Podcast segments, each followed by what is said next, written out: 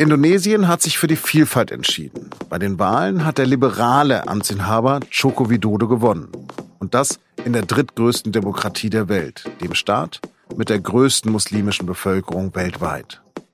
Ob Indonesien als Vorbild für die islamische Welt dienen kann, darüber spreche ich mit dem SZ Südostasien-Korrespondenten Arne Perras. Mein Name ist Lars Langenau und Sie hören auf den Punkt. Joko Widodo bleibt Präsident von Indonesien. Etwa 54 Prozent der 193 Millionen Wahlberechtigten des Inselstaates in Südostasien haben sich für den Amtsinhaber entschieden. Sein Herausforderer Prabowo Subianto ist abgeschlagen. Es ist der Sieg eines moderaten Islams über eine zunehmend nationalistisch und islamistisch geprägte Gegenbewegung. Denn der Verlierer Subianto hatte im Wahlkampf mit radikalen islamistischen Kräften paktiert. Übrigens ist Subianto Ex-General und Schwiegersohn des ehemaligen Diktators Suharto. Lange war Indonesien für einen moderaten Islam bekannt, aber konservative Strömungen haben an Gewicht gewonnen. Ganz ohne Mecker scheint es also gar nicht mehr zu gehen in Indonesien. Auch der Gewinner hat einen konservativen Kleriker zu seinem Vizekandidaten gemacht. Das hat viele seiner liberalen Anhänger verstört. Ob das Land trotzdem mit seinem moderaten Islam als Beispiel dienen kann?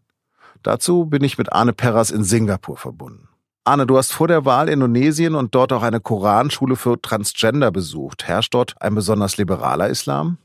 Das war schon immer auch äh, ein gewisses Klischee. Es gab auch früher äh, natürlich Probleme mit äh, religiösen Minderheiten, sexuellen Minderheiten. Äh, was man allerdings in den letzten Jahren beobachten kann, ist, dass der Islam generell in Indonesien doch sehr konservativ geworden ist. Da spielen Einflüsse aus dem Nahen Osten eine Rolle, besonders auch saudisches Geld. Und es gibt in Indonesien eben noch ähm, einen Sonderfall, die Provinz Aceh, in der die Scharia eingeführt wurde und wo drakonische Körperstrafen auch öffentlich vollstreckt werden. Das ist allerdings eine Region im Norden Sumatras und das gilt nicht für die gesamte Nation Indonesien. Dann blenden wir mal Aceh aus. Könnte denn Indonesien ein Vorbild für die islamische Welt sein? Es ist immer schwer, ähm, die verschiedenen Länder und Regionen miteinander zu vergleichen, aber es ist doch so, dass in der Vergangenheit eigentlich ähm, dieses multikulturelle Zusammenleben auch zwischen den Religionen ähm, weitgehend äh, friedlich verlaufen ist. Es gab immer wieder Probleme, es gab auch immer wieder Gewalt, das darf man auch nicht schönreden, aber es hat alles in allem ähm, doch äh, erstaunlich gut funktioniert, zumal wenn man betrachtet, wie äh, vielfältig dieses Land auch ist, geografisch über 17.000 Inseln, davon sind etwa 6.000 bewohnt, von Sumatra bis Papua. Das ist äh, also wirklich ein ähm, Universum, gegen das äh, Europa eigentlich sehr homogen und einheitlich wirkt. Wer ist denn eigentlich der Wahlgewinner? Joko Widodo, den alle Jokowi nennen, ist insofern ein Novum gewesen vor fünf Jahren, als er nicht der etablierten politischen Elite des Landes angehört. Er ist ein Mann, der als sehr volksnah gilt, als solide. Ähm, das hat ihn populär gemacht und er hat eben als Bürgermeister von Solo auf Java, aber auch als Gouverneur von Jakarta bewiesen, dass er als Manager ähm, wirklich etwas voranbringen kann und auch immer die Sorgen und Interessen der einfachen Leute im Auge hat. Und das ist eigentlich das, was ihn groß gemacht hat. War denn sein Sieg abzusehen? Es war insofern abzusehen, aber ähm, diese Wahl zeigt doch auch, dass sich in Indonesien ähm, sehr viel verschoben hat in den letzten Jahren. Der Islam oder die Religion überhaupt äh, äh, nimmt sehr viel Raum im öffentlichen Leben ein. Und äh, Joko Widodo hat darauf ähm, auf seine Weise reagiert. Äh, er hat nämlich ein Bündnis mit der größten muslimischen Vereinigung der Nadlatul Ulama geschlossen. Er konnte dadurch eben sicherstellen, dass die religiösen Gruppen nicht gegen ihn Wahlkampf betreiben. Das bedeutet nicht, dass islamistische Parteien per se an der Macht beteiligt sind, aber keine große politische Partei kann es sich erlauben, gegen den Islam Politik zu machen. Aber wie du schon angesprochen hast, ist Indonesien ein Vielvölkerstaat. Vielleicht hält ja der Islam ihn auch zusammen. Es ist mit Sicherheit eine Klammer, aber es ist eben eine äh, problematische Klammer, wenn sie äh, eben diese Toleranz und den Pluralismus nicht irgendwie berücksichtigt. Das heißt, äh, in Indonesien leben ja viele religiöse Minderheiten, ethnische Minderheiten, es gibt äh, sexuelle Minderheiten ähm, und all diese Gruppen äh, sind durch die Verfassung an sich geschützt, aber ähm, ein dogmatischer, sehr konservativer Islam führt eben zu starker Verunsicherung und irgendwo auch dazu, dass diese Menschen äh, sich als Menschen zweiter Klasse fühlen. Und das ähm, schürt schon auch Spannungen und ist äh, potenziell gefährlich für den Zusammenhalt von Indonesien. Aber wenn in Aceh die Scharia herrscht, wie kann Jakarta so etwas tolerieren?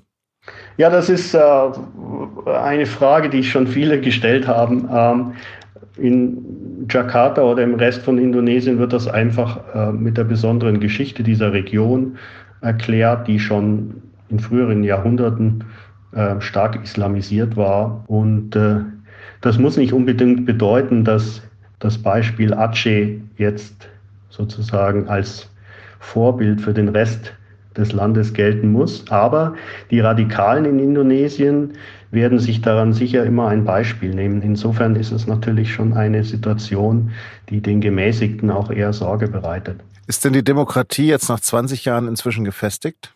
Ein Stück weit gefestigt, ja, aber ähm, wenn Joko Widodo jetzt seine zweite Amtszeit vollzieht und äh, seine Reformen vielleicht auch halbwegs äh, durchsetzen kann, dann wird Indonesien ein Land sein, das sich auch ein Stück weit öffnet für Investitionen aus dem Ausland. Das aber wiederum äh, birgt auch Spaltpotenzial. Ähm, zum Beispiel die chinesischen Investitionen sind sehr umstritten. Es ist also nicht gewiss, ob diese ähm, Demokratie, so wie sie jetzt äh, etabliert ist, ähm, auf Dauer stabil bleibt, weil man nicht weiß, wie diese radikalen Kräfte sich entwickeln und welches Gewicht sie entwickeln. Und vor allem ist es auch schwer abzusehen, äh, inwieweit politische Gruppen dieses radikale Potenzial als Werkzeug nutzen. Das äh, gibt es immer wieder in Indonesien. Das wird dann sehr hässlich und schmutzig und äh, dann wird es auch in Indonesien sicher nicht leicht, ähm, diesen Staat so zusammenzuhalten, wie er jetzt funktioniert. Vielen Dank. Und jetzt noch drei Nachrichten, die heute wichtig sind. Mindestens 29 deutsche Urlauber sind bei einem Busunglück auf Madeira ums Leben gekommen. 27 Personen sollen verletzt worden sein. Der portugiesische Fahrer hat den Unfall auf der zu Portugal gehörenden Insel überlebt. Laut Medienberichten soll er die Kontrolle über das Fahrzeug verloren haben. Dann ist der Bus eine Böschung hinunter auf ein Haus gestürzt. Völlige Gewissheit über die Ursache des Unglücks gibt es bis dato aber noch nicht. Griechenland verlangt erneut von Deutschland eine Entschädigung für die Verbrechen im Zweiten Weltkrieg. Das griechische Parlament hat beschlossen, dass Deutschland Reparationen für die Kriegsschäden zahlen solle. Die Resolution verpflichtet die Regierung von Ministerpräsident Tsipras dazu, die Entschädigung mit allen notwendigen Schritten einzufordern. Schätzungen zufolge geht es dabei um bis zu 290 Milliarden Euro. Die Bundesregierung bekräftigt, dass alle Ansprüche bereits abgegolten seien. Bei Facebook gibt es eine weitere Datenschutzpanne. Das Online-Netzwerk hat in den vergangenen drei Jahren die Kontaktdaten von bis zu 1,5 Millionen neuen Nutzern in seine Systeme hochgeladen. Und das ohne deren Erlaubnis. So sind auch E-Mail-Adressen von Millionen Menschen in der Datenbank des Konzerns gelandet, die gar keine Mitglieder von Facebook sind.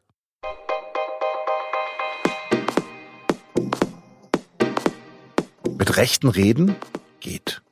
Mit Sexisten auch, wenn sie ein paar Dinge beachten. Trainieren Sie mit dem interaktiven Streitbot. Da können Sie lernen, geschickt und gelassen auf diskriminierende Aussagen zu reagieren und konstruktiv darüber zu diskutieren. Wie das gelingt, können Sie unter sz.de slash Streitbot direkt ausprobieren. Das war auf den Punkt. Redaktionsschluss war 16 Uhr. Danke fürs Zuhören. Und ich wünsche Ihnen jetzt frohe und entspannte Ostertage. Und wir hören uns am Dienstag wieder.